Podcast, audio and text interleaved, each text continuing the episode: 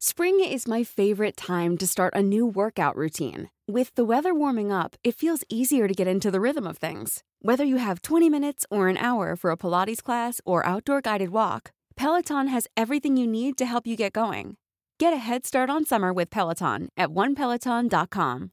How would you like to look five years younger? In a clinical study, people that had volume added with Juvederm Voluma XC in the cheeks perceived themselves as looking five years younger at six months after treatment. Look younger, feel like you. Add volume for lift and contour in the cheeks with Juvederm Voluma XC. Reverse signs of aging by adding volume to smooth laugh lines with Juvederm Volure XC. For important safety information and to find a licensed specialist, visit juvederm.com. That's J U V E D E R M.com. Not for people with severe allergic reactions, allergies to lidocaine, or the proteins used in Juvederm. Common side effects include injection site redness, swelling, pain, tenderness, firmness, lumps, bumps, bruising, discoloration, or itching. There's a risk of unintentional injection into a blood vessel, which can cause vision abnormalities, blindness, stroke, temporary scabs, or scarring. Talk to a licensed specialist to find out if it's right for you. Many of us have those stubborn pounds that seem impossible to lose, no matter how good we eat or how hard we work out. My solution is PlushCare. PlushCare is a leading telehealth provider with doctors who are there for you day and night to partner with you in your weight loss journey. They can prescribe FDA-approved weight loss medications like Wagovi and Zepbound for those who qualify. Plus, they accept most insurance plans. To get started, visit plushcare.com slash weight loss. That's plushcare.com slash weight loss. تو اپیزود اول از خلاصه کتاب خودآموز دیکتاتورها گفتیم که نویسنده های این کتاب اومدن داستان به قدرت رسیدن و نحوه حکومت دیکتاتورها رو دقیق و با جزئیات بررسی کردند، فصل مشترک زندگی و حکومت دیکتاتورها رو درآوردن و با زبان تنز اومدن کتاب رو برای کسایی که دوست دارن دیکتاتور بشن نوشتن. هر کی دوست داره دیکتاتور بشه می‌تونه از تجربیات دیکتاتورهای دیگه که تو این کتاب جمع شده استفاده کنه. تو اپیزود قبل درباره نحوه به قدرت رسیدن دیکتاتورها صحبت کردیم و بعدش هم از کیش شخصیت بی همتایی که دیکتاتورها دوست دارن از خودشون بسازن گفتیم. و بعد رسیدیم به نحوه حکومت و اداره کشور. گفتیم که چطور با ایجاد فرهنگ ترس میشه بر مردم حکومت کرد و همچنین بررسی کردیم که یه دیکتاتور در مواجهه با احزاب مختلف و نیروهای نظامی و امنیتی چه سیاستی باید داشته باشه. خلاصه که تو اپیزود قبل شما یاد گرفتید که به عنوان یه دیکتاتور چطوری باید به قدرت برسید و چطور باید حکومت کنید. تو این اپیزودم قرار یاد بگیرید که برای بقای حکومت دیکتاتوریتون چه کارهایی باید انجام بدید. امیدواریم که مطالب این دو اپیزود به درد شما بخوره و شما هم در نهایت به یه دیکتاتور بیرحم تبدیل بشید.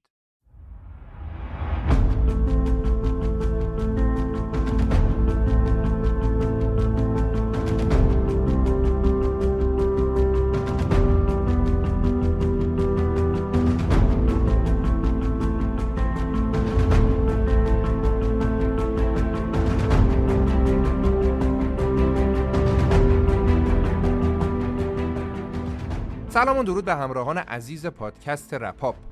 همونطوری که می‌دونید ما اینجا هر بار برای شما خلاصه یکی از بهترین کتاب هایی که به هر نحوی به تاریخ مرتبط میشن رو روایت می‌کنیم.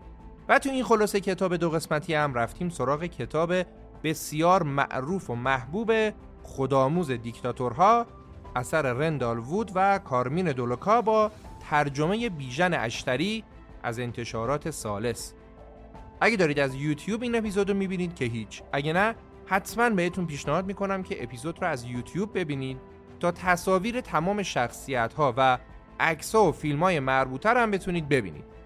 لینک یوتیوب رو تو توضیحات براتون گذاشته بریم سراغ اپیزود دوم خلاصه کتاب خودآموز دیکتاتورها.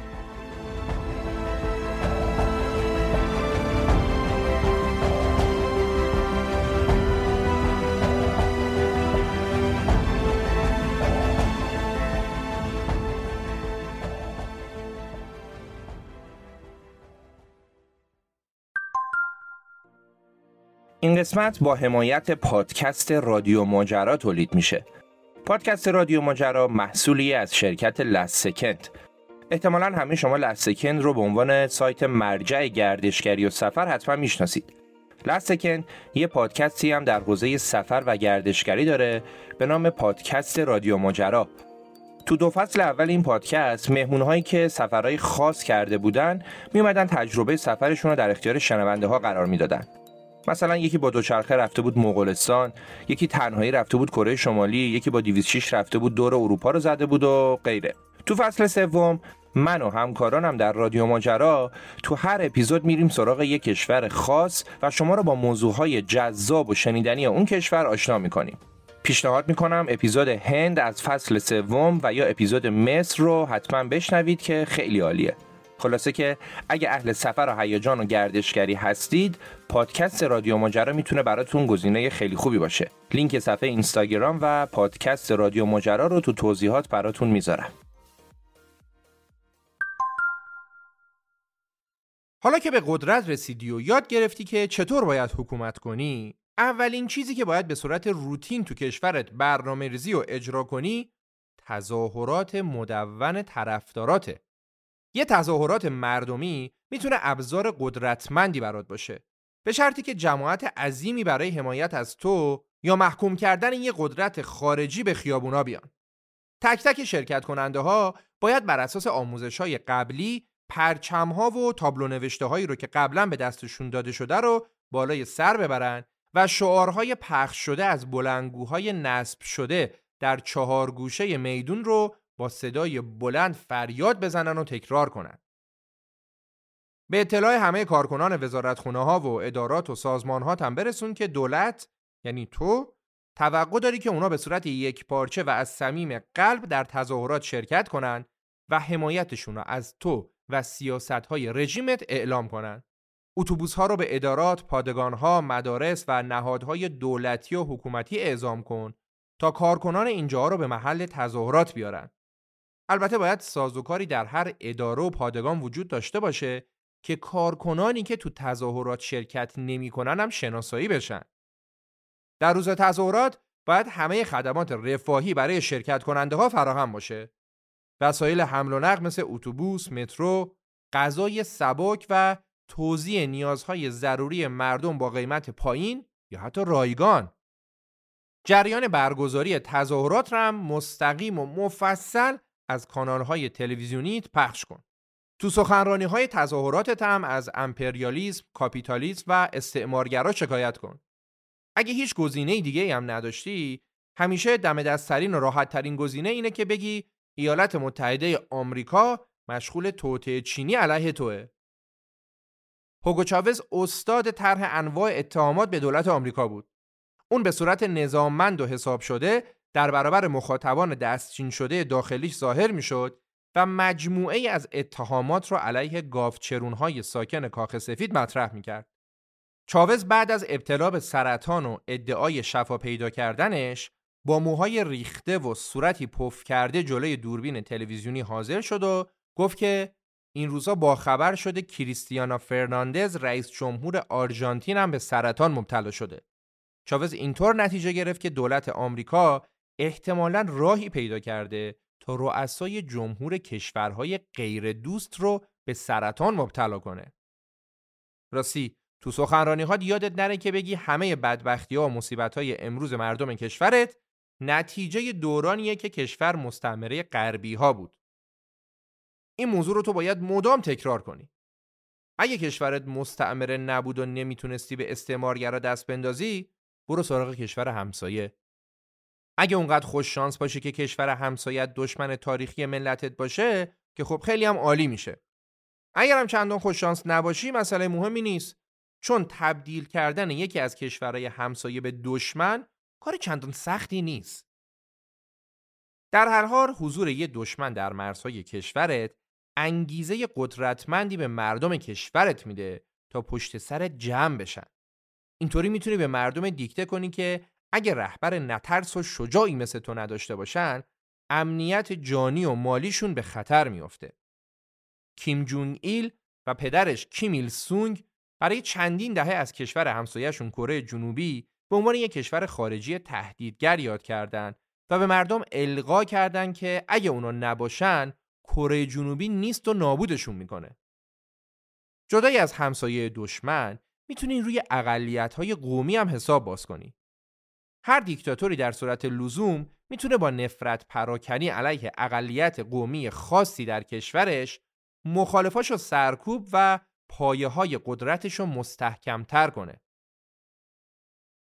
در دوران حکمرانی ایدی امین اقتصاد اوگاندا در اوایل دهه 1970 رو به فروپاشی بود و اینجا بود که ایدی امین راه حل بکری پیدا کرد. انداختن گناه کمبودها و سوء مدیریتها به گردن اقلیت آسیایی تبار کشورش.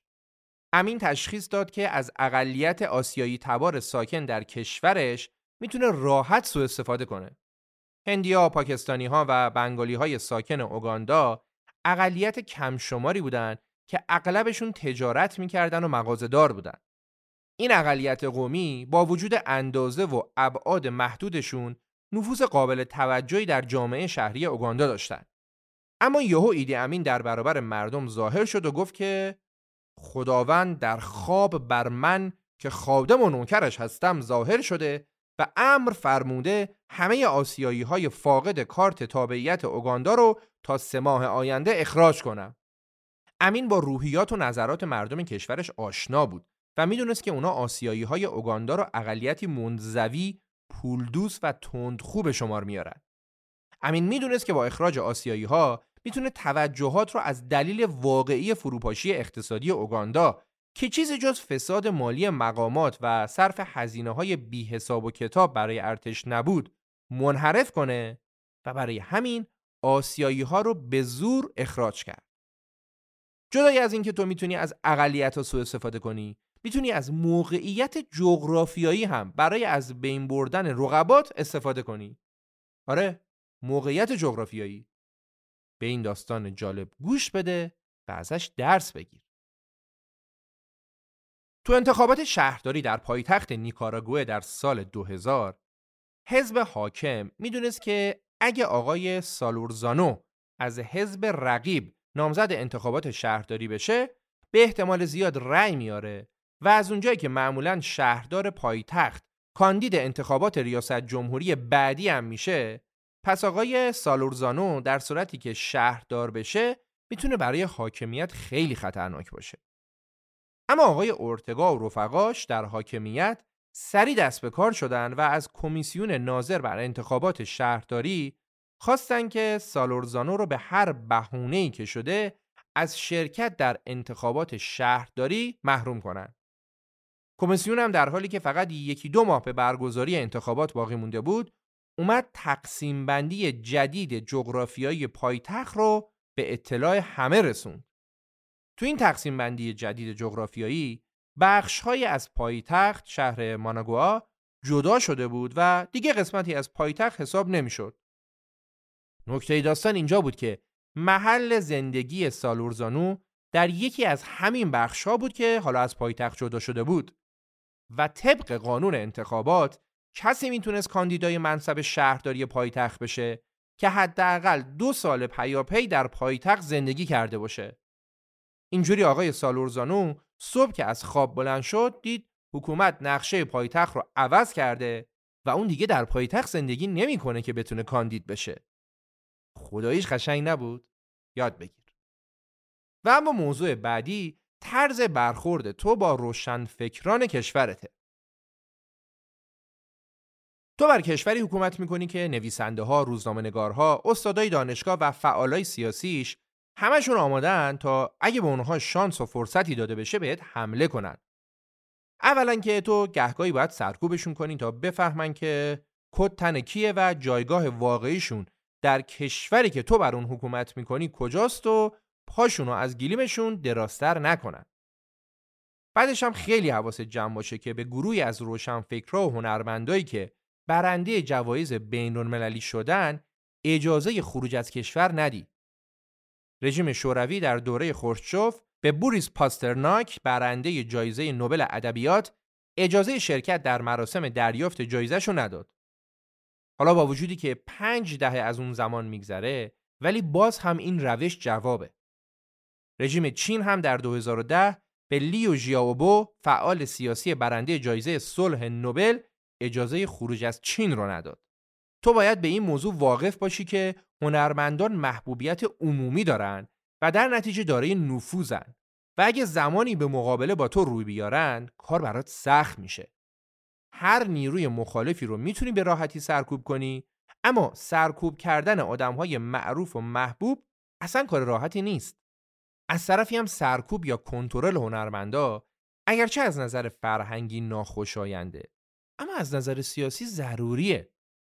اگه فلان خواننده کشورت در ترانه جدیدش مسخرت کرده یا مردم را به انقلاب علیه رژیمت فراخونده باید فعالیتش رو ممنوع کنی.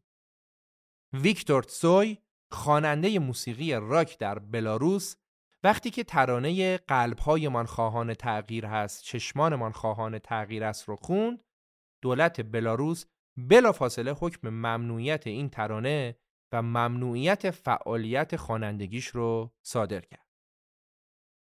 این از روشنفکرها و هنرمندا. حالا بریم سراغ دانشگاه ها و انجمنهای دانشجویی.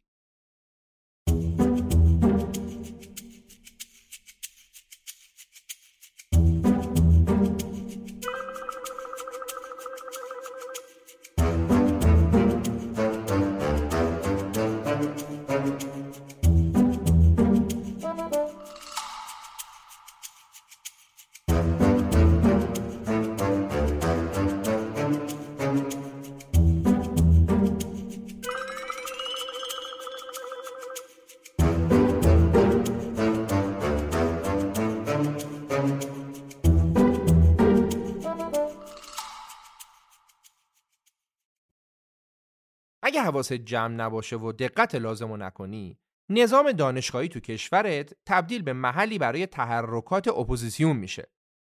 دانشگاه ها نهادهای آموزشی هستن و نباید تبدیل به ابزاری علیه تو بشن. اتفاقا از اونجایی که این نهادها با مقوله آموزش سر و کار دارن بهترین ابزار برای شستشوی مغزی جوانان هم می‌تونن باشن. یه راه برای تسلیم و فرمانپذیر کردن نظام دانشگاهی تحمیل برنامه های درسی مورد نظرت به نظام آموزشیه. به عبارت دیگه ساختارهای آموزشی نظام دانشگاهیت رو باید طوری قرار بدی که فقط درسهایی تو اونجا تدریس بشن که تو خواهانش هستی. دقیقا کاری که موسیلینی کرد. و برای همینم آقای بنیتو موسیلینی پوز می‌داد و می‌گفت که من می‌تونم با قاطعیت به شما بگم که در هر ساعتی از روز کدوم صفحه از کدوم کتاب در کدوم دانشگاه ایتالیا در حال تدریسه. اینم بدون که بدترین دانشگاه از نظر یه دیکتاتور دانشگاهیه که در مرکز شهر واقع شده. پس اگه می‌تونی دانشگاه های قدیمی رو به ساختمان های جدید در حاشیه شهرها منتقل کن و اگه قصد ساختن دانشگاه جدیدی هم داری حتما دستور بده که اونو در محلی دور از مرکز شهر ترجیحاً در وسط بیابون بسازن. می‌دونی برای چی دیگه توضیح اضافه نمیدم. در کنار تضعیف قدرت دانشگاه تو باید به صورت مداوم و مستمر جامعه مدنی کشورت هم تضعیف کنی. قوانینی وضع کن که سازمانهای مردم نهاد با شرایط بسیار سخت و صرفا زیر نظر کامل رژیمت بتونن کمک مالی دریافت کنن. گهگاه به دفاتر سازمانهای مردم نهاد حمله کن کامپیوترها، پرونده ها و موبایل های کارکنان رو توقیف و ضبط کن و بعد سر فرصت با خیال راحت محتویاتشون رو بررسی کن تا شاید بتونی نشونه از ارتباط با دولت های خارجی، فعالیت های محرمانه سیاسی و فساد مالی یا غیر مالی تونا پیدا کنی. خب این بررسی هم زمان می‌بره دیگه. گاهی چند سالم ممکنه طول بکشه. بنابراین به طور موقت دفاتر کارشون رو تعطیل کن و بازگشایی رو موکول به تکمیل تحقیقات کن. علاوه بر این نسبت به ساختمون هایی که سازمان های مردم نهاد توشون هستن بی نهایت حساس باش. بازرسای شهرداری و نظام مهندسی رو به تک تک این ساختمون ها بفرست و ازشون بخوای که با دقت کامل ساختمون ها رو بررسی کنن تا مشخص شه که آیا تخلف ساختمانی دارن یا نه؟ آیا عوارض نوسازی ساختمان پرداخت شده یا نه؟ خلاصه که یه آتو ازشون بگیر و فورا ساختمون رو تخلیه و مهرمون کن و بازگشایی ساختمون رو باز هم منوط به تکمیل تحقیقات کن. کارکنان سازمان های مردم نهاد را هم به اتهام جاسوسی، فعالیت های سیاسی مخرب، فساد مالی و فساد اخلاقی بازداشت کن. این کارا رو کردی ولی فکر نکن که دشمن فقط از دانشگاه و سازمان های مردم نهاده که میاد بیرون. نه. نیروی مسلح سنتی یا ارتش که در نگاه اول بزرگترین سرمایه و دارایی توه در این حال می‌تونه خطرناکترین دشمن بالقوت هم باشه. روابطی که تو با نیروهای نظامی داری تعیین کننده سرنوشت تو و رژیمته.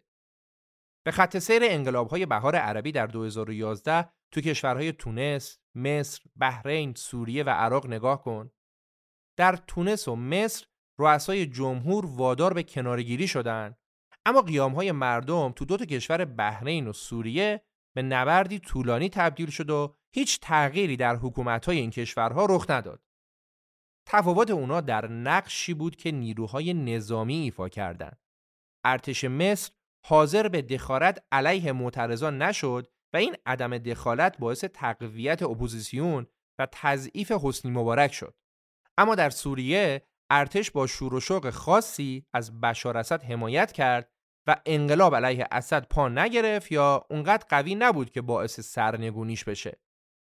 در برمه در 1988 وقتی که تظاهرات عمومی به مرحله خطرناکی رسید، ارتش با تمام قدرت دخالت کرد و آتش انقلاب دموکراسی خواهانه ملت برمه رو خاموش کرد.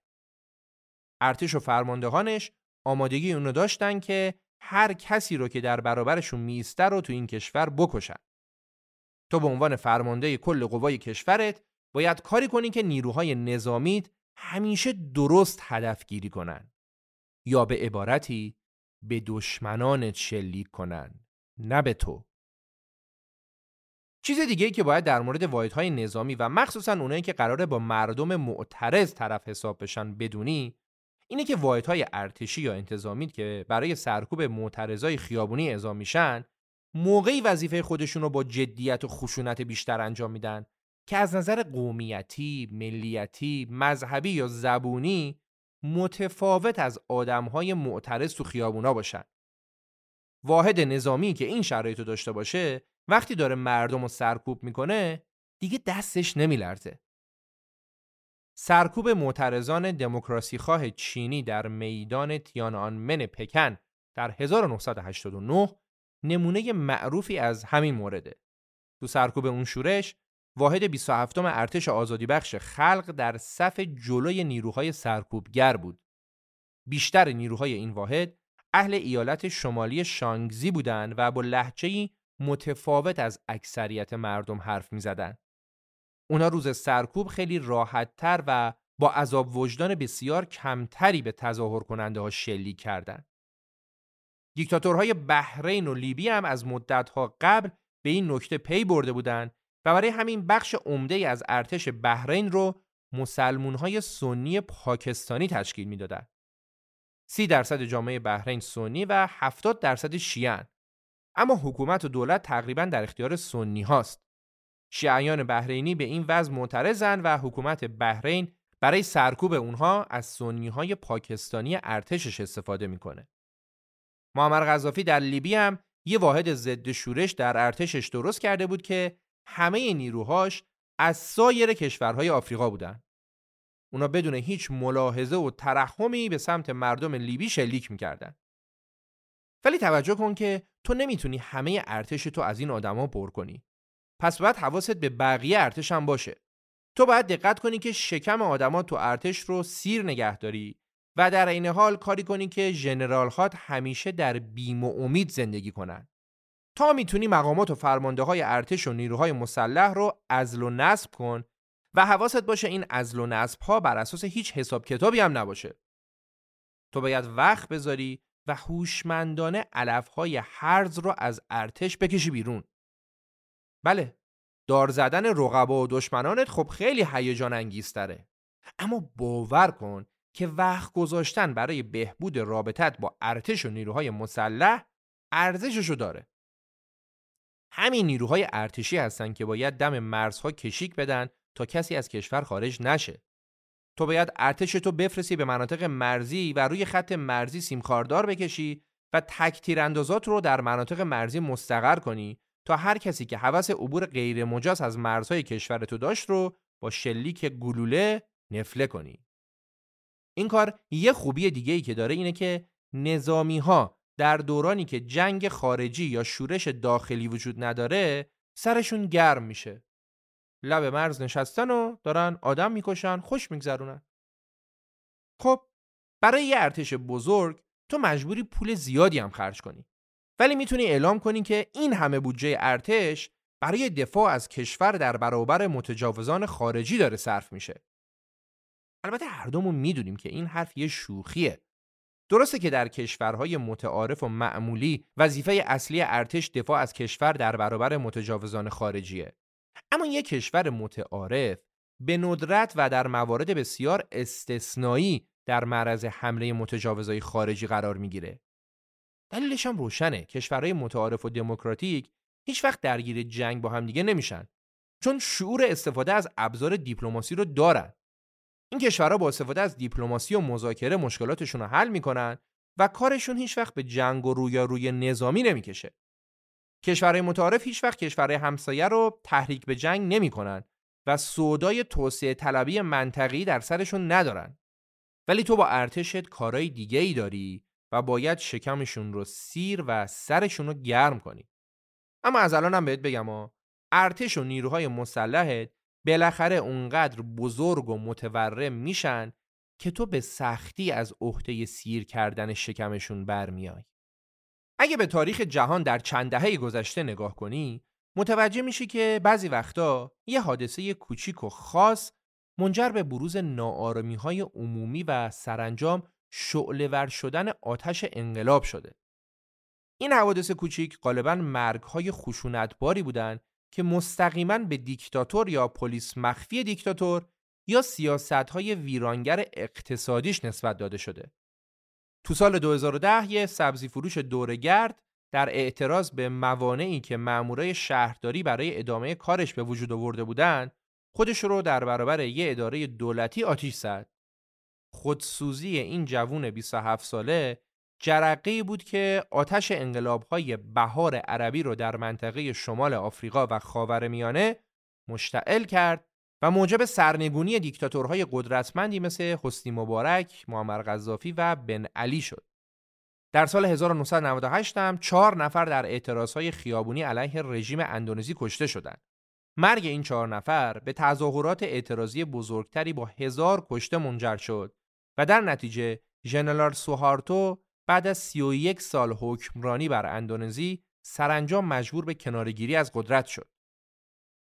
در اغلب چنین مواردی تظاهرات های خونین و دنبالدار معترضا در نهایت ارتش رو مجبور می‌کنه که دست به یه انتخاب بزنه. حمایت از دیکتاتور یا اعلام همبستگی با مردم. این لحظه بد و ناراحت کننده برای هر دیکتاتور می‌تونه باشه. اگه بتونی فرمانده های ارتشت رو تو دل دزدیات شریک کنی اونا در لحظه خطر و بحران هر کاری از دستشون برمیاد برای حفظ تو رژیمت می‌کنن و هیچ وقت هم تنهات نمی‌ذارن. اما اینم بدون که ارتش تنها نیروی نظامی تو نیست. تو نیاز به پلیس هم داری. پلیس تو کشورت باید اختیار داشته باشه که بی هیچ هشدار قبلی یا بی هیچ حکم قضایی بریزه به خونه مردم و هر جا که خواست و زیر رو کنه.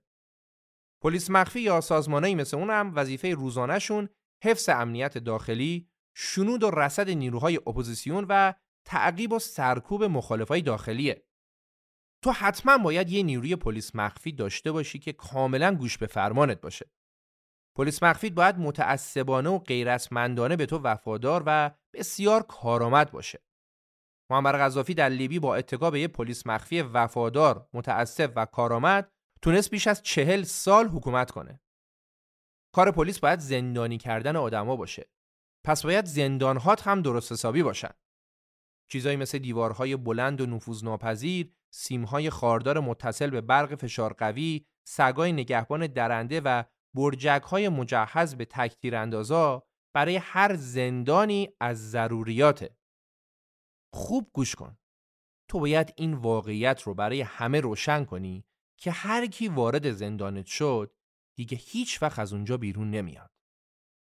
تو باید برای قضات، دادگاه ها و ضابطان قضاییت روشن کنی که پایان دوره محکومیت فلان زندانی سیاسی نابکار هیچ وقت به معنی آزاد شدنش از زندان نیست. از اونا بخواه در همون روزی که فلان زندانی سیاسی قرار مثلا بعد از ده 20 سال از زندان آزاد بشه حکم زندان تازه‌ای براش صادر بشه.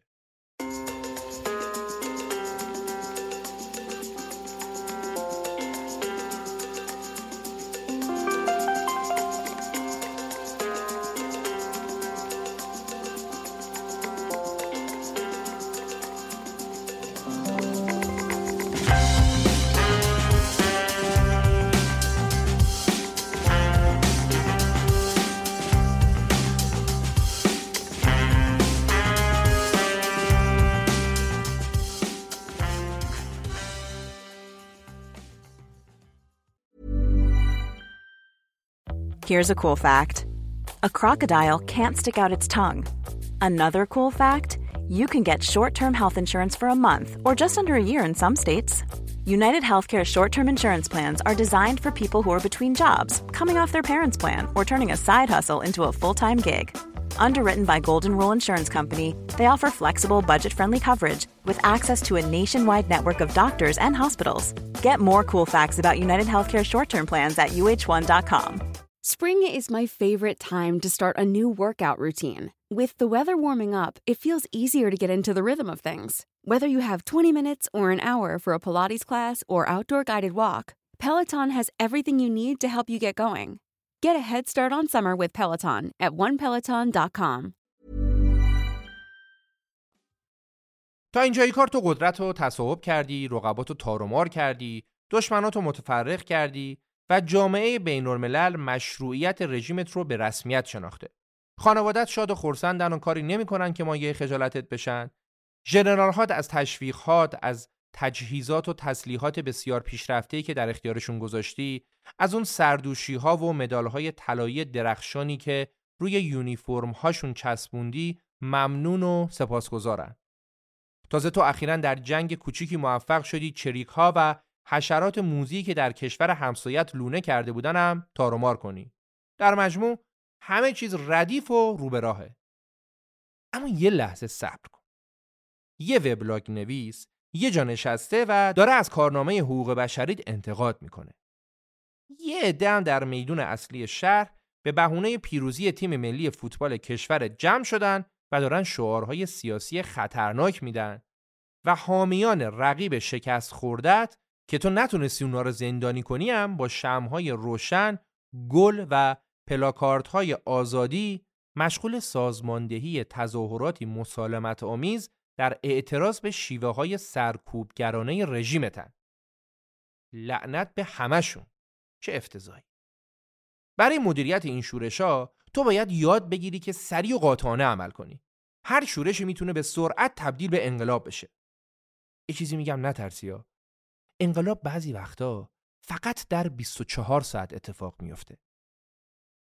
تو باید این انعطاف رو داشته باشی که برای خاموش کردن اعتراضها هم از روش حمله ناگهانی خشن و هم از روش گفتگوهای فشرده اما عملا بی محتوا با سران مخالفان استفاده کنی. برای جلوگیری از وقوع ناآرامی ها اولین کاری که باید بکنی دستور منع تجمعات و در ادامش اگه لازم بود مقررات منع رفت آمده. حواست باشه که گروه های اپوزیسیون رو قبل از اینکه تجمع کنن به شدت محدود کنی و رهبرانشون هم به بهونه اخلال در نظم عمومی یا تجمع غیرقانونی دستگیر کنی. تمام هم و غمتو بذار که مردم رو از خیابون دور نگه داری. اگه مردم از خیابون دور نگه داری، هیچ تظاهرات و تجمعی شکل نمی‌گیره و مشکل چندانی هم به وجود نمیاد. اگه احساس خطر کردی، مقررات منع رفت و آمد شبونه رو برقرار کن. لازم نیست تو همه شهرهای کشورت هم این مقررات رو برقرار کنی. معمولا پایتخت کفایت می‌کنه. حالا که اعتراض به خودتو غیرقانونی اعلام کردی، شرایط برای ورود به مرحله بعدی آماده است. نیروهای امنیتیت رو به صحنه اعزام کن تا تظاهرات یا تجمعهای اپوزیسیون رو متفرق کنند و معترضا رو به خاطر نقض صریح قانون از دم تیغ بگذرونن. معمولا مخالفات دوست دارن در میدون اصلی پایتخت دور هم جمع بشن و علیه شعار بدن. تو می‌تونی بعضی وقتا خیلی ساده و هوشمندانه جلوی این کارشون رو بگیری. به این مورد خاص توجه کن. کنگره ملی ارمنی حزب اپوزیسیون در ارمنستان از اعضا و هواداراش خواست که تو میدون آزادی ایروان مهمترین میدون پایتخت جمع بشن و 24 ساعت تحصن کنن. دولت هم خیلی ساده اومد درهای تمام توالت های عمومی میدون و خیابونای اطراف و بست و حمل و نقل بین ایروان و مناطق حاشیه‌ای شهر رو هم محدود کرد. تماشای خشم اپوزیسیون نیازمند توالت در حالی که زانوهاشون رو محکم به حالت زبدری درآورده بودن برای حاکمیت خیلی جالب بود. شاید بهتر بود بین اونا قهوه مجانی هم توضیح می‌کردن تا صحنه خندهدارتر هم بشه. در مجموع یادت نره که مردمت از انقلابهای دیگران هم الهام گرفتن و تو باید با چند تا راهکار حساب شده جلوشون رو بگیری و چنین حرکتهایی رو در نطفه خفه کنی. یکی از راهها دستگیری رهبران جنبش و بازداشت خونگی اوناست. این تاکتیک کارایی بسیار خوبی داره و به اصطلاح امتحانش رو پس داده. یه راه دیگه به کارگیری خشونت زیاد در تظاهرات برای ریشه کن کردن اعتراضات. استفاده از این شیوه زمانی ضرورت پیدا می‌کنه که معترضا توان تبدیل شدن به تهدیدی بزرگتر علیه رژیم تو داشته باشن. یه نمونه کلاسیک تو این مورد سرکوب معترضان چینی در میدان تیانانمن پکن در سال 1989 تو بهار اون سال هر روز بر تعداد تظاهر کننده ها در میدان تیانانمن اضافه شد. رهبران حزب کمونیست چین به بنبست رسیده بودند و نمی‌دونستن با این موزل چطوری باید برخورد کنند. تظاهرات صلحآمیز مردم خیلی بزرگ بود و لحظه به لحظه هم بزرگتر می‌شد و ممکن بود به یه جنبش اعتراضی عظیم و سازمان یافته و غیرقابل مهار تبدیل بشه. حتی احتمال جنگ داخلی هم وجود داشت چون که تعدادی از اعضای حزب و ارتش خلق چین از بخشی از خواسته های معترضا حمایت می‌کردند. اینجا بود که ارتش خلق چین با تمام قوا مسلح به سلاح‌های اتوماتیک، تانک، نفربر زرهی و تسلیحات سنگین به میدان تیانانمن یورش برد و تو مدت کوتاهی صدای معترضا رو خاموش و خیابونها رو به کل پاکسازی کرد. اینم از این راه. یه راه دیگه برای مقابله با شورشا ترسوندن رسانه هاست. وقتی که جامعه ملتهبه نماینده های رسانه ها رو احضار کن و بهشون تذکر بده که اگه مردم و معترضا رو تحریک به ناآرامی و اغتشاش کنن به شدیدترین شکل ممکن مجازاتشون می‌کنی. موازی با این اقدام کانال های ارتباطی رو هم مختل کن. نیروهای اپوزیسیون اگه نتونن با هم ارتباط برقرار کنن و هماهنگ باشن خیلی ضعیف میشن. این کار خیلی هم سخت و پیچیده نیست. از وزارت مخابرات و ارتباطاتت بخوا که سرویس رو متوقف کنه. از شرکت برق هم بخوا که جریان برق رو در مناطق حساس شهر قطع کنه. اینطوری به همین سادگی می‌تونی جلوی دسترسی مردم به اینترنت و شبکه های اجتماعی رو بگیری. اقدام بعدی راه اندازی تظاهرات مثلا خودجوش حامیانته. بعضی وقتا مخالفات یه تظاهرات چشمگیر و بزرگی برگزار کردن و تو رو به گوشه رینگ فرستادن و ادامه این وضعیت خب خیلی خطرناکه چون که تظاهرات پرشمار مخالفانت نه تنها اپوزیسیون رو دلگرم به آینده کرده بلکه بذر ترس و ناامیدی رو در دل هوادارات هم کاشته. اینجاست که تو هم باید تظاهرات برپا کنی. اما باید هر طور شده مطمئن بشی که تظاهراتت پرشمارتر و بزرگتر از تظاهرات اپوزیسیون میشه. نکته مهم دیگه اینه که تظاهراتت باید رعب‌انگیز و ترسناک هم باشه. برای این کار برو سراغ اراذل و اوباش، خلافکارا، چاقوکشا و اونا رو داخل صفوف تظاهراتت اضافه کن و البته پلاکارت های مزین به عکس هات رو ترجیحاً عکسی که توش داری لبخند می‌زنی اما قاطعیت هم ازش میباره رو بده به دستشون. بدیهیه که همزمان باید کاری کنی تا رسانه ها با نظر مثبت تظاهرات تو پوشش بدن. پس ترکیبی از روش های سرکوبگرانه این که تا الان یاد گرفتی میشه این. وقتی که می‌بینی خیابونه از معترضا پر شده و اوضاع داره کاملا از کنترل خارج میشه باید موجی از خشونت برای ترسوندن تظاهر کننده ها راه بندازی. دسترسی مردم و مخالفا رو به وسایل ارتباطی قطع یا محدود کنی. به مردم پیام بدی که از این به بعد هیچ حرکت اعتراضی رو در خیابون تحمل نمی کنی.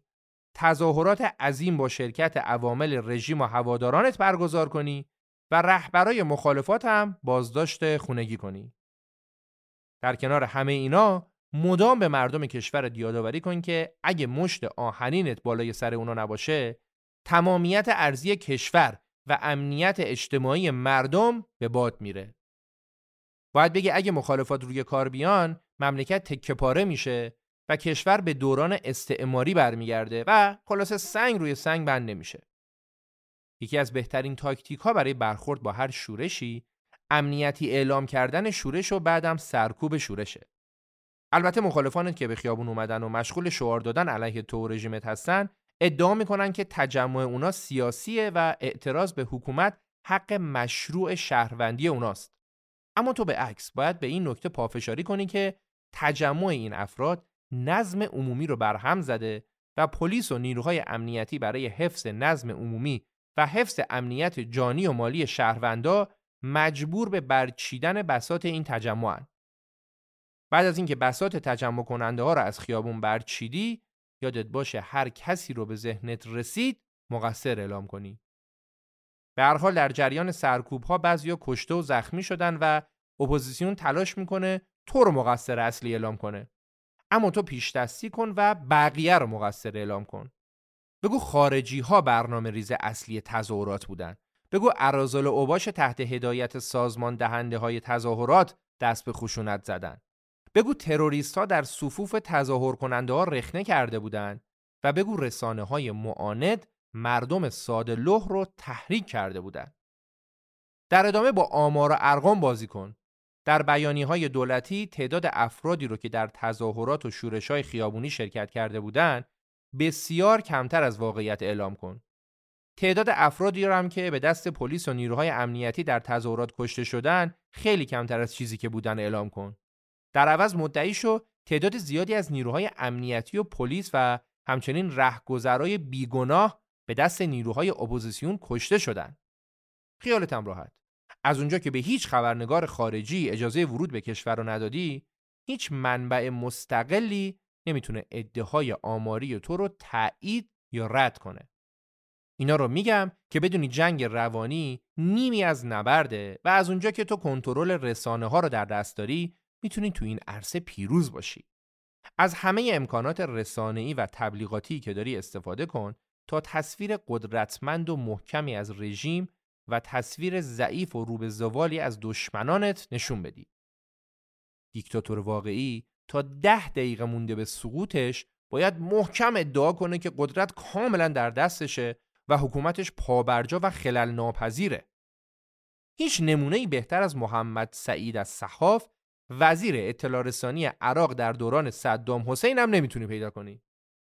استاد سعید از صحاف در آخرین دقایق حیات رژیم صدام در حالی که کشور به اشغال سربازای آمریکایی در اومده بود در برابر خبرنگارا ظاهر شد و زل زد به دوربین و گفت که من سه بار به شما اطمینان میدم که هیچ سرباز آمریکایی تو بغداد وجود نداره ما اونها رو در تانک هاشون محاصره کردیم معمر قذافی هم این کار رو با مهارت ویژه انجام داد زمانی که نیروهای ناتو مشغول بمبارون گارد ریاست جمهوری قذافی و کاخاش بودن ایشون در برابر دوربین های تلویزیونی ظاهر شد و برای نیروهای ناتو خط و نشون کشید و تهدیدشون کرد.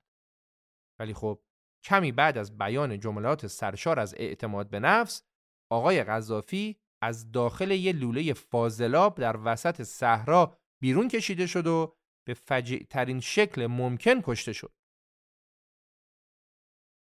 یادت باشه اگه تصمیم گرفتی از تکنیک سرکوب با مشت آهنین استفاده کنی و سربازا و تانکاتو به خیابونا بفرستی و به هر قیمتی اعتراضهای خیابونی رو سرکوب کنی باید انتظار اعتراض کشورهای غربی و نهادهای حقوق بشر بین المللی هم داشته باشی اونا بلافاصله تو رو متهم به قضاوت و سنگدلی می‌کنن و از رسانه هاشون برای محکوم کردنت استفاده می‌کنن اما نباید به این اعتراضات توجهی کنی و خللی در عزم و اراده آهنینت برای سرکوب مردم نباید ایجاد کنی برای اجرای هرچه مؤثرتر تکنیک سرکوب با مشت آهنین باید طبق دستورالعمل این کارهایی که بهت میگم و انجام بدی معترضا رو بکش و بی حساب و کتاب دستگیرشون کن و بعضی از زندانی ها رو شکنجه و اعدام کن. اجازه رسیدگی پزشکی به معترضان مجروح رو نده. برای هر واحد ارتش یا قوای مسلحت سهمیه کشدار تعیین کن و حتما پیگیری کن که این سهمیه ها محقق بشه. تانک ها و سلاح سنگین رو در میدون ها، چهارراه و محلات اصلی شهر مستقر کن و هر چند ده متر هم یه ایست بازرسی بذار. مرزای کشورت هم ببند تا مخالفا به خارج فرار و علیه تو تبلیغ نکنند. اگه مجبور به تعقیب و کشتار معترضات تو خیابونا شدی، ادعا کن اونا مشتی تروریست خرابکار و جنایتکارن که سربازا و سپاهیان حامی نظم و قانون رو کشتن و اموال و مغازه های مردم هم غارت کردن. بعدش هم بیا جلوی دوربین تلویزیون با قیافه عصبانی و خشمگین به مردم بگو که من واقعا از گستاخی و رزالت این نیروهای شورشی شگفت زده شدم و به شما ملت قول میدم که با تمام توان تک تک اونا رو نابود کنم. خب گیریم که سرکوب با موفقیت انجام شد. ولی بدون که کار تو هنوز تموم نشده. تو باید یاد بگیری که در دوران پسا سرکوب چه کار کنی.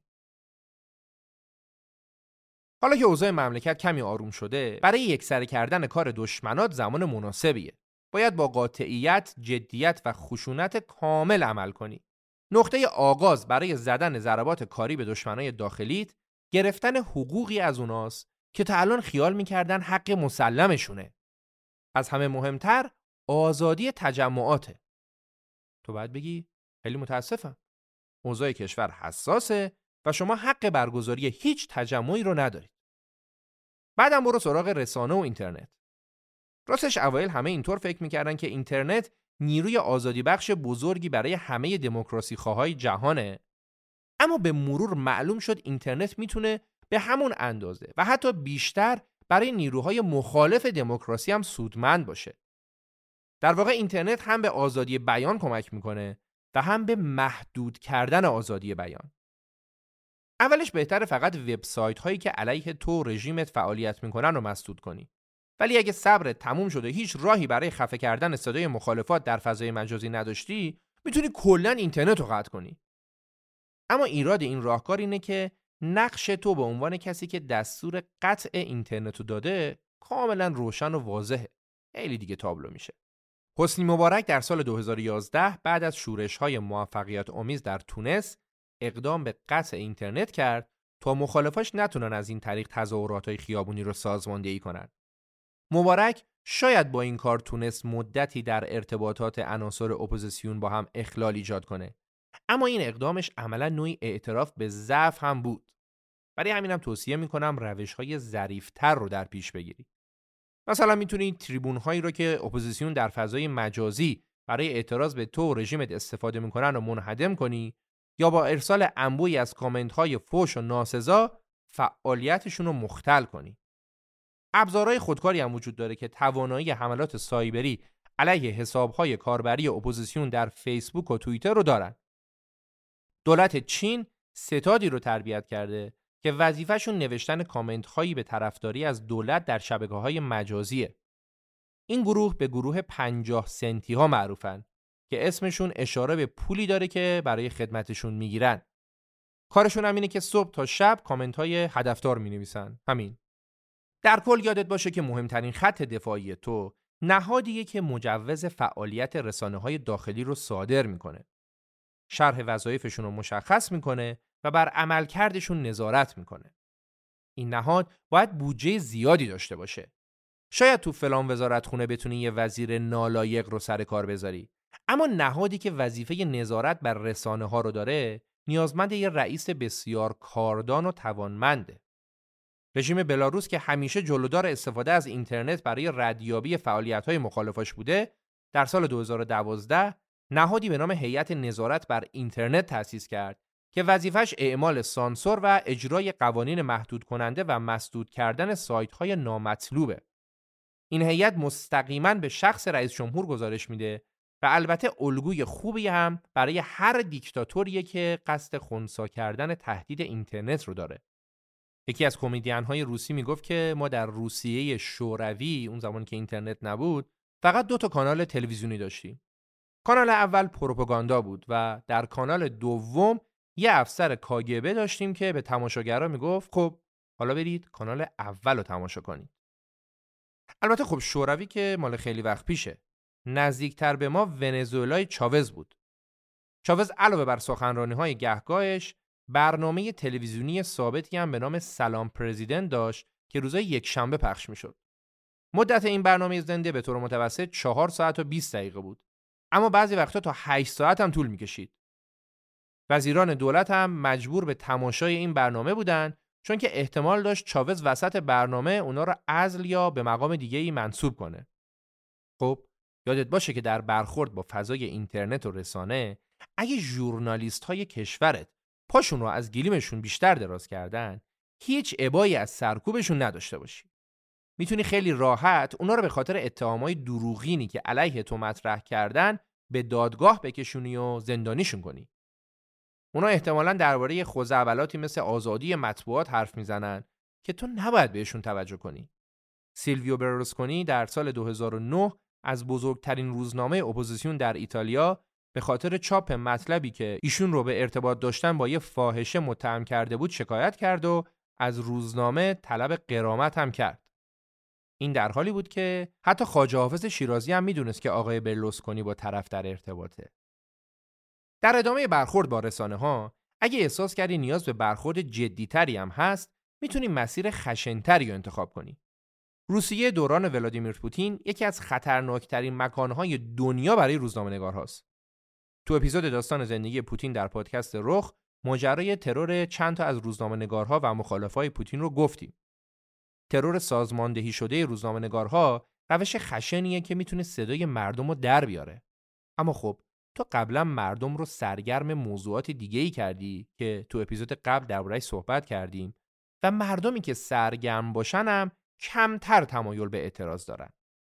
یه ملت حواس پرت از نظر سیاسی بیخیال و منفعله و این به نفع هر دیکتاتوریه. دسترسی به مطالب سرگرم کننده، پورنوگرافی و فیلم های دانلود شده غیر مجاز می‌تونه توده های مردمی رو که توی کشور سرکوب شده زندگی می‌کنن و سرگرم نگه داره. این موارد باید در قالب یه نظام آموزشی و نظام تبلیغاتی قرار بگیره که هدفمند و برنامه ریزی شده باشه. نظام آموزش و پرورش کشورت باید حامی و مروج افکار و عقایدت باشه. رژیمت به احتمال زیاد بر پایه یه ایدئولوژی ملی یا مذهبی برپا شده که خب نظام آموزشی کشورت موظف به حمایت از این ایدئولوژیه. چین نمونه خوبی برای یه نظام آموزشی و تبلیغاتی هدفمنده. تو کتاب‌های درسی مدارس چین شهر داده شده که موضوع حقوق بشر صرفاً ابزاری در دست دولت‌های غربی برای اعمال فشار بر مردم چین و جلوگیری از رشد و پیشرفت اقتصادی این کشوره. علاوه بر این در کتاب‌های درسی چین تجربه های کمونیستی شکست خورده ای مثل جهش بزرگ روبه جلو و انقلاب فرهنگی دوران ماو خیلی شیک توجیه میشه و از اونها به عنوان دستاوردهای عظیم ملت چین نام برده میشه. در کتابهای درسی روسیه دوران پوتین هم از استالین به عنوان یکی از بزرگترین رهبران کشور نام برده شده و اعدام و نابودی میلیون ها تن از مردم شوروی در دوران حکمرانی استالین امری اجتناب ناپذیر معرفی شده.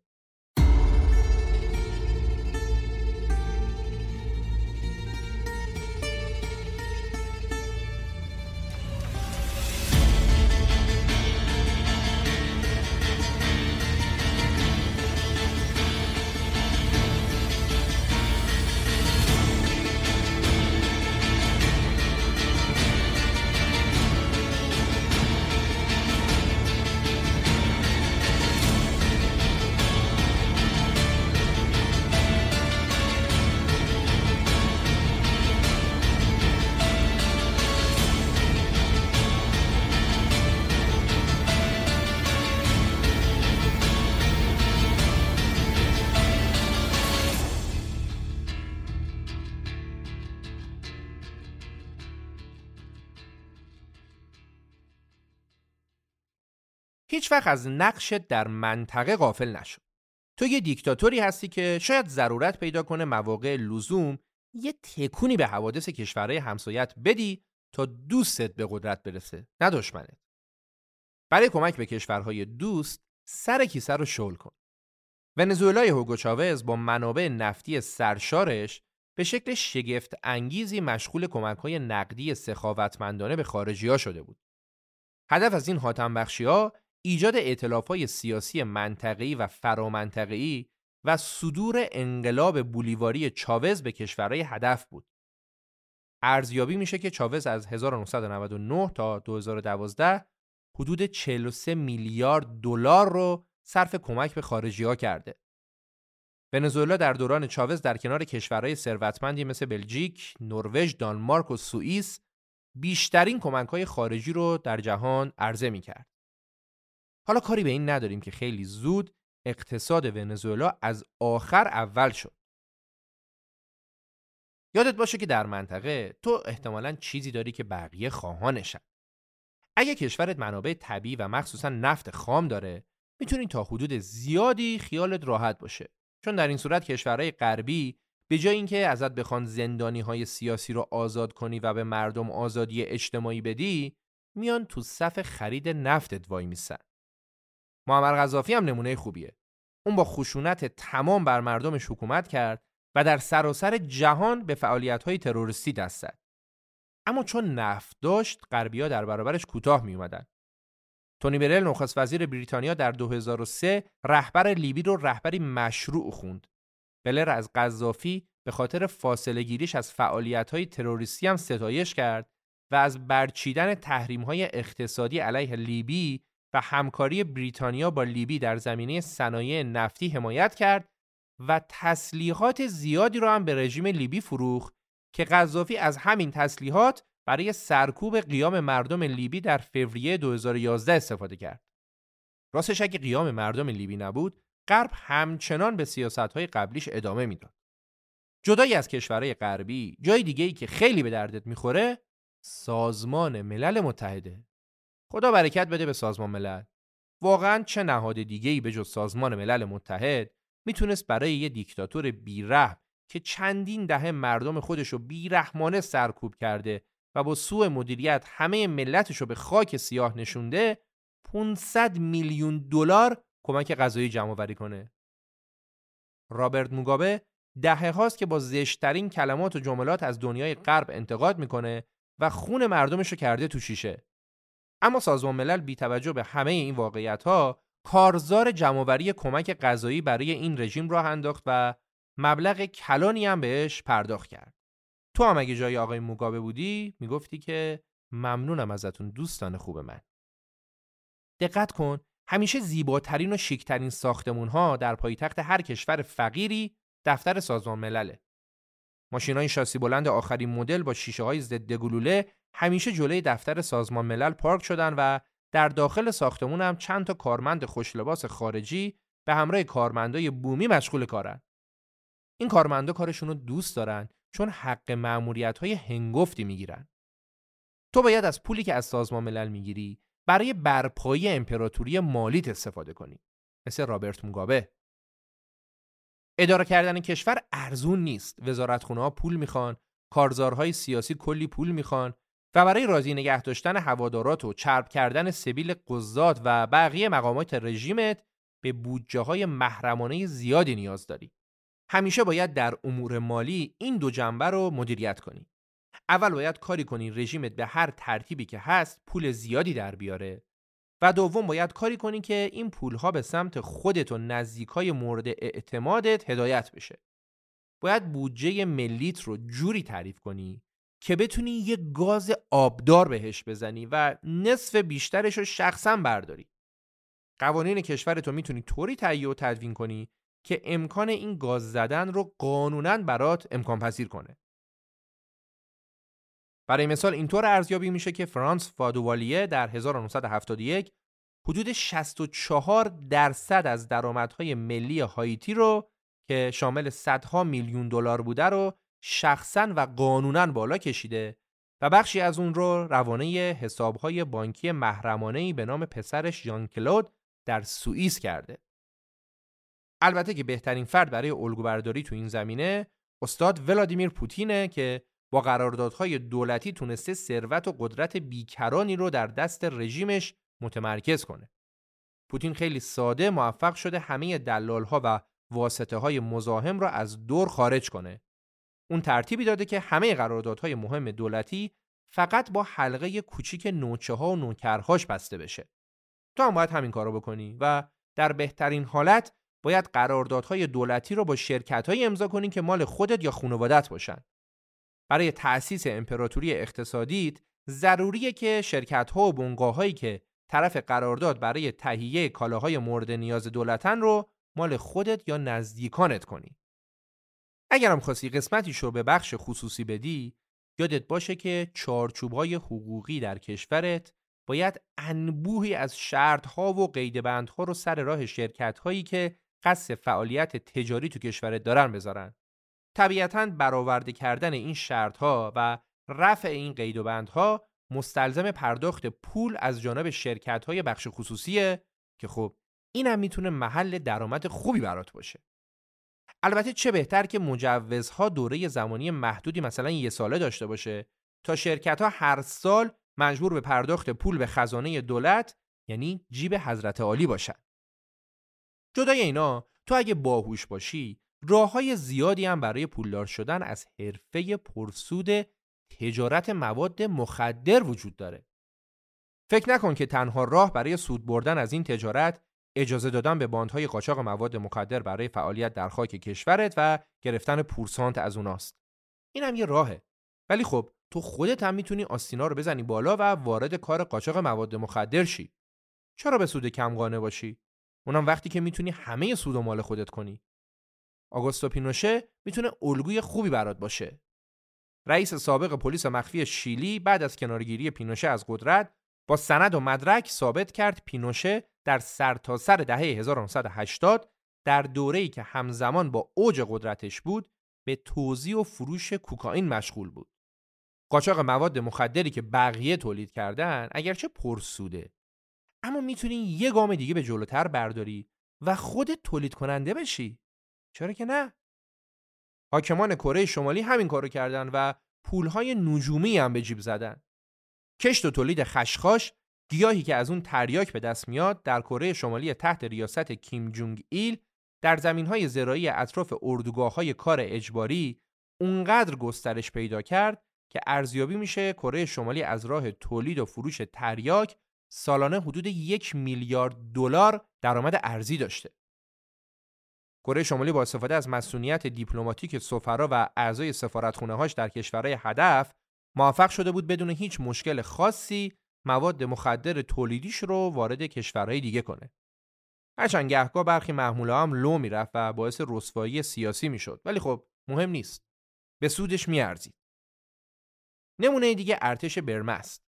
ارتش برمه با تکیه بر سربازای مسلح و ایست بازرسی های متعددش در منطقه ای که به مثلث طلایی تولید تریاک در جهان معروفه اجازه عبور به کامیونهای حامل تریاک های تولیدی خودشو میده اما جلوی تردد محموله های رقباشو می‌گیره و اونا رو مصادره می‌کنه. اینم از این. یه راه دیگه برای پولدار شدن کمک های بین که بعد از بلایای طبیعی به سمت کشورت سرازیر میشه. یکی از معروفترین نمونه ها کشور نیکاراگو است. تو این کشور آقای سوموسای بعد از زلزله مهیب 1972 در پایتخت نیکاراگوه با سیل کمک های مالی کشورهای خارجی روبرو شد. اما سوموسا و یاران نزدیکش تصمیم گرفتن این کمک ها رو مال خودشون کنن. اینطور ارزیابی میشه که ثروت سوموسا بعد از زلزله به 400 میلیون دلار افزایش پیدا کرد. مبلغی که تو اون سال خیلی چشمگیر بود. راستی حالا این پولا رو می‌خوای کجا نگه داری؟ اما شو که نمی‌تونی در داخل کشور نگه داری. جای امتر بانک های اروپاییه. اگرچه در طول روز باید به کاپیتالیسم و نئولیبرالیسم غربی ها یه بند ناسزا بگی اما حق استفاده از بانک ها و نظام بانکی غربی ها رو که داری البته به صورت محرمانه و بدور از چشم مردم تو پول هنگفتی داری و نمی‌تونی که اونو زیر بالشتت پنهون کنی بهترین جا همون بانک های کشورهای غربی فلان فلان شده است. بقیه دیکتاتورها هم از این حسابها دارن و تو هم باید داشته باشی.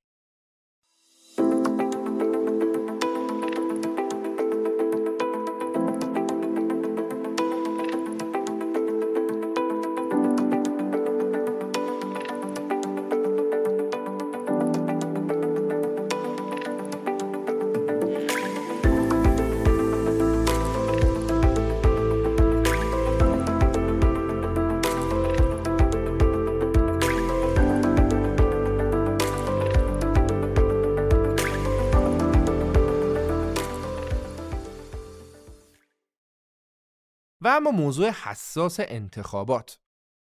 این قسمت رو با سخن گوهربار دیکتاتور بزرگ شروع می‌کنیم. هیتلر میگه عبور یه شطور از سوراخ سوزن سریعتر اتفاق میفته تا کشم شدن یه مرد بزرگ از طریق انتخابات. استاد انقدر به انتخابات اعتقاد داشت. اما تو به انتخابها بی نکن. شاید انتخابات با اصول اعتقادیت سازگار نباشه اما تاریخ نشون داده گاهی با یه انتخابات مهندسی شده میشه به قدرت رسید و در قدرت موند. پس ذهنت رو باز کن و به حرفام گوش بده. حداقل فایده انتخابات مشروعیت بخشیدن به حکومت توه. پیروزی در انتخابات حالا به هر نحوی شده به تو رژیمت اعتبار قانونی میده و عمر حکومت تو زیاد می‌کنه. انتخابات معمولا یه بدی بزرگی هم داره و اونم اینه که به تو اجازه نمیده بیشتر از دو دور دیکتاتور باشی.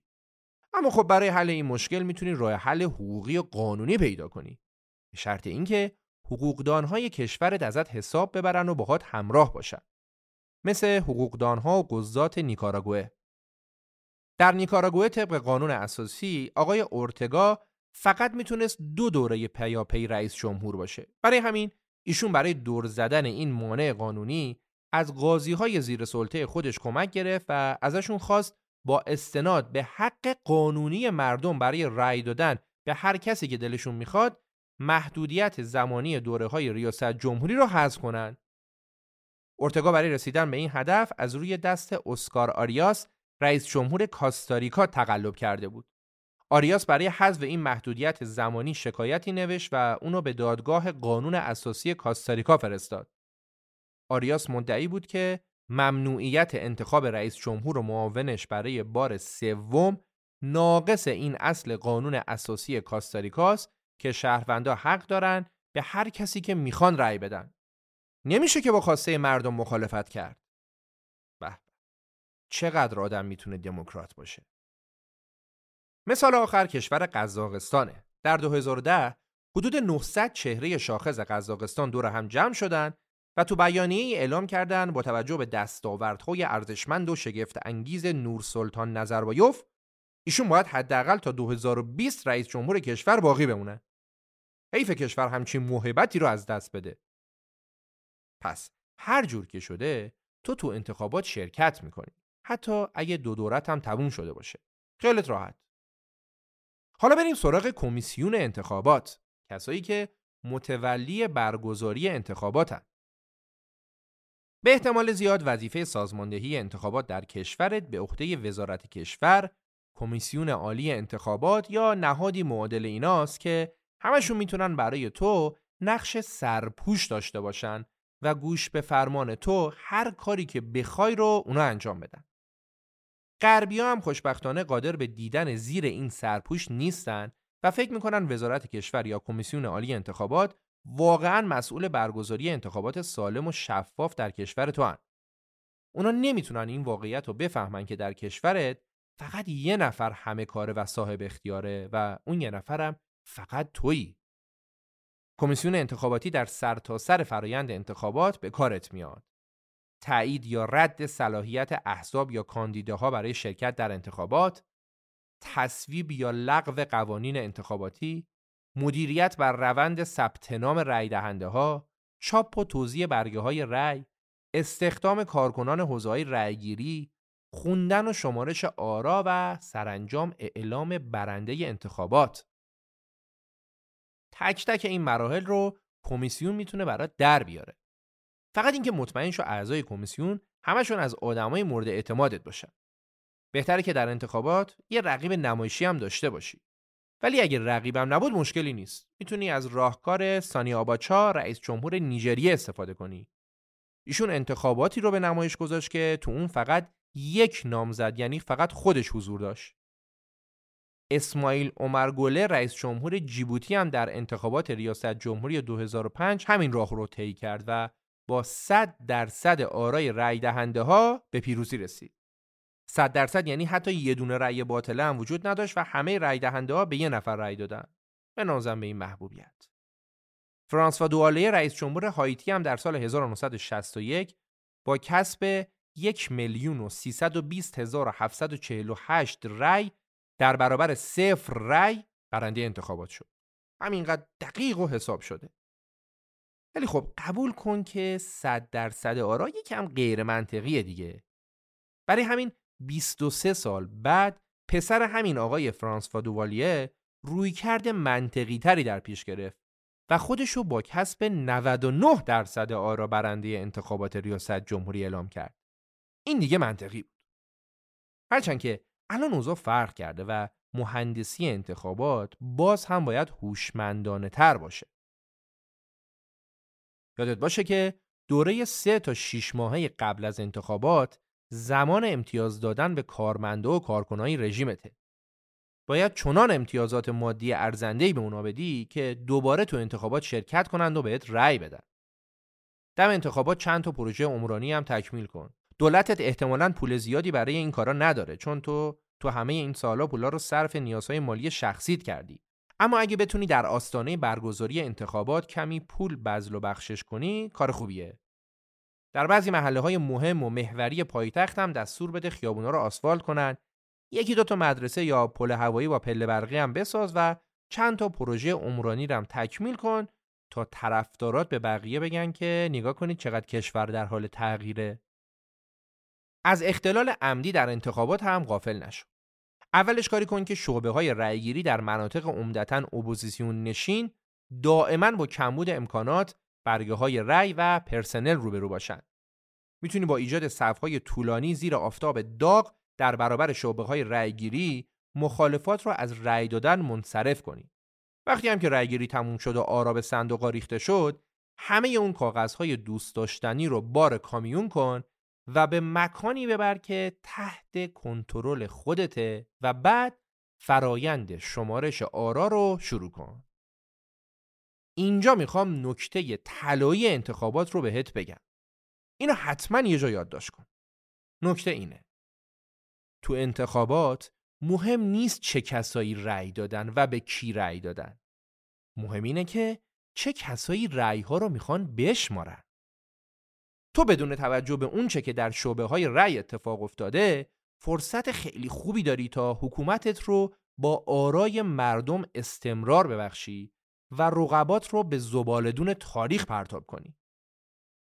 تقلب در شمارش آرا شاید مطمئن ترین روش برای دزدیدن انتخابات ها در دوران معاصره. ته تهش اگه شمارش واقعی آرا نشون داد که تو یا حزبت به سختی و با اختلاف زیاد شکست خوردید اصلا نگران نباش. به معمور مسئول بگو بیاد جلوی دوربین و بگه که رقابت انتخاباتی به شکل غیر طبیعی نزدیک به هم بوده و تو یا حزبت با اختلاف بسیار کمی پیروز شدید. در آخر این انتخابات مهندسی شدم دو تا وظیفه نهایی داری که باید انجام بدی. وظیفه اولت اینه که نباید به درخواست های مخالفا برای بازشماری آرا توجه کنی. از ویکتور اوربان در مجارستان یاد بگیر که بلافاصله بعد از اعلام نتایج نهایی انتخابات که به نفعش بود دستور داد برگه های رأی رو نابود کنند تا هیچ اثری باقی نمونه. این وظیفه اول. وظیفه دومت هم اینه که به محض اعلام پیروزیت باید جلوی هر گونه تظاهرات نیروهای اپوزیسیون رو بگیری. باید به نیروهای امنیتی و نظامی دستور بدی هر گونه تظاهرات اعتراضی رو به شدت سرکوب کنن. خب دیگه تبریک میگم. شما در انتخابات پیروز شدی و دوباره دیکتاتور رسمی و قانونی کشورت شدی.